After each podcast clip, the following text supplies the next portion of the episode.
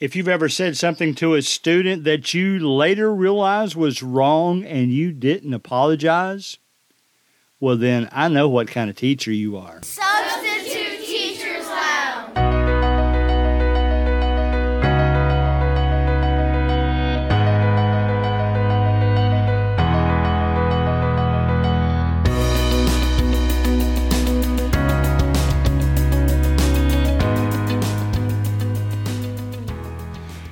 right, it is Greg Collins. It is June 12th, 2022. This is the summer series of Substitute Teachers Lounge podcast. You know, apologies. Let's face it, it's tough for us to do that. A lot of us are stubborn. I'm stubborn about some things. I don't like to apologize about some things. Here's what I have found out apologizing takes a lot of pressure off of yourself and if you ever apologize to students, I'm going to share with you at the end of the podcast what kind of results I see. I'm not talking about artificial apologies or overly saying I'm sorry about everything. I'm talking about legitimate reasons. So, what I'm going to do is share three or four stories with you first and then encourage you over the summer months to come up with legitimate reasons or come up with ways that you can apologize better and how that will actually help you in the long run. Now, my first one, and probably my one of my favorite stories, I repeat it all the time. One of the reasons I had to apologize, and this wasn't, you know, this one you really had to apologize for. There's no stubborn part about it. Just because you say something to a student, then you realize you were wrong. Maybe you accused them of something. That's not what this was. In fact, I apologize to this girl every time I see her, almost to the point she's letting me know, Mr. Collins, please don't apologize to anymore. I understood all that. I understood it at the time. I am such a goofball that sometimes it gets me in trouble. Back when last year, when we had to eat our lunches in our classrooms. We would go over and get them, bring it back to the classroom. There is a, they always kept one of the big oversized industrial trash cans in the hallway. So I went out to get that trash can so that my kids would have it in the front of the classroom when they got finished eating. They were going to walk over to the trash can. So I just, like a big goofball, shoved it towards that student well, you know how trash cans react. Those goofy wheels, it made a left hand turn. It knocked a full salad off of a desk with ranch dressing on top into the lap of one of my students. And bless her heart, she didn't want to cry, but she realized how she was going to have to walk around that day with all that salad dressing on her. How is she even going to clean it off of her? I felt so bad. I apologized profusely. I went down the hallway, bought her another salad. It was kind of a joke from then on that everybody called her my favorite student because I would bring her candy every day. She's such a nice kid that a lot of times she would give that candy away, but it kind of be a standing joke. If we were outside playing and they wanted to do something and I didn't really want them to do it right now, they would go, Oh, go find, uh, I won't tell you her name. Go find uh, Sally and let her talk to Mr. Collins. Then he'll let us do it. So it was really kind of funny obviously that is a situation that I think most of you listening would have apologized for. Second one, here's what happened. I was teaching science long term. I had a teacher, bless her heart, I just flat told everybody after a while, there's a podcast about this. I told everybody after a while that I don't know enough about teaching science that I think I'm doing a good job for them. So, one of the really nice teachers, she helped me out every day. And this particular day, she set up microscopes in my classroom.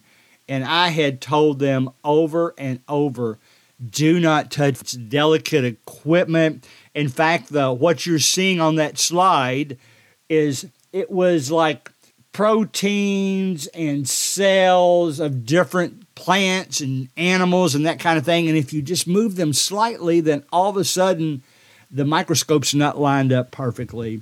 Well, I had warned them and warned them and warned them.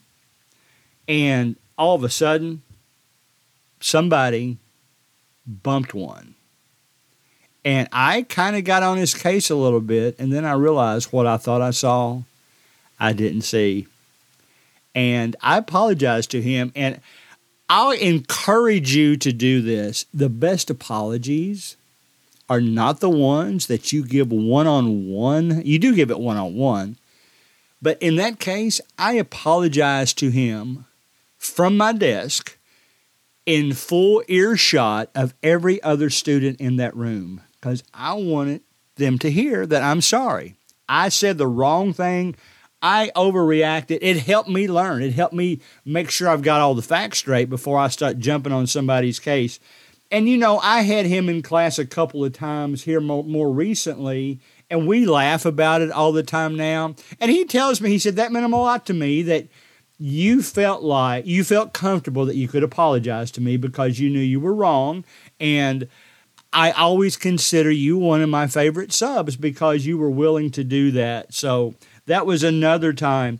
One of my very earliest time substitute teaching, I overreacted probably rightfully so, but I saw two kids kind of punching each other in the shoulder, and I jumped on them. I didn't yet, I hadn't substitute taught, taught long enough to really get my substitute teacher legs.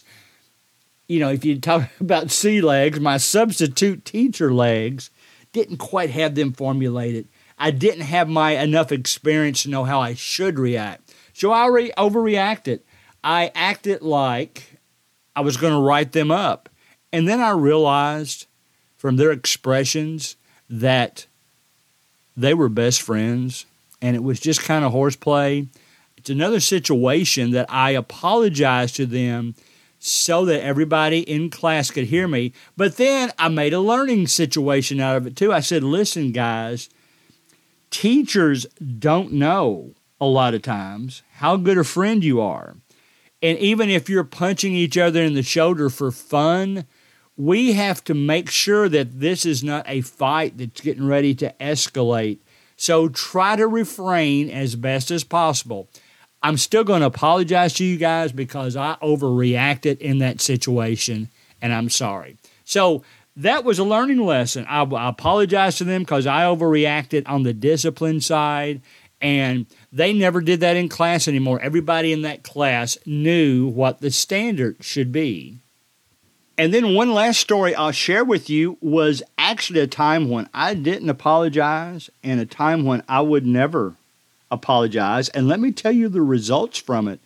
It was a situation where two kids in the class had done something immature type stuff. And I finally got fed up with it and I said, no more of that or you will pay a penalty. Well, a third student who had nothing to do with the earlier incidences, he thought it would be cute right after I said that to do it one more time.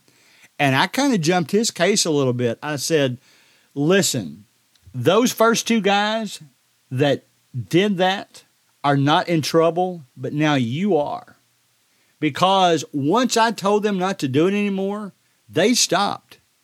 You purposely did it right after that because you thought it was going to be cute. I didn't apologize him for like that, and I found out later that he told one of his best friends, "Hey, Mr. Collins kind of got on me in class, and his friend came and talked to me about it, not because he didn't think I should have done it, but because he said, "Yeah, he's immature sometimes. I can understand why you did that." So even that a lesson was learned from that situation and they didn't do that anymore. They kind of grew up a little bit. So this summer, summer of 2022, as you move on, work on, you know, we're all stubborn for different reasons. Work on being able to comfortably apologize to students when you realize you've accused them of something that really wasn't their fault. And be willing to apologize to them. If you can't apologize in public right away, we'll do it in private. But I would encourage you to apologize in front of the class. You'll gain a lot more respect by doing that than if you just do it quietly without anyone else to see.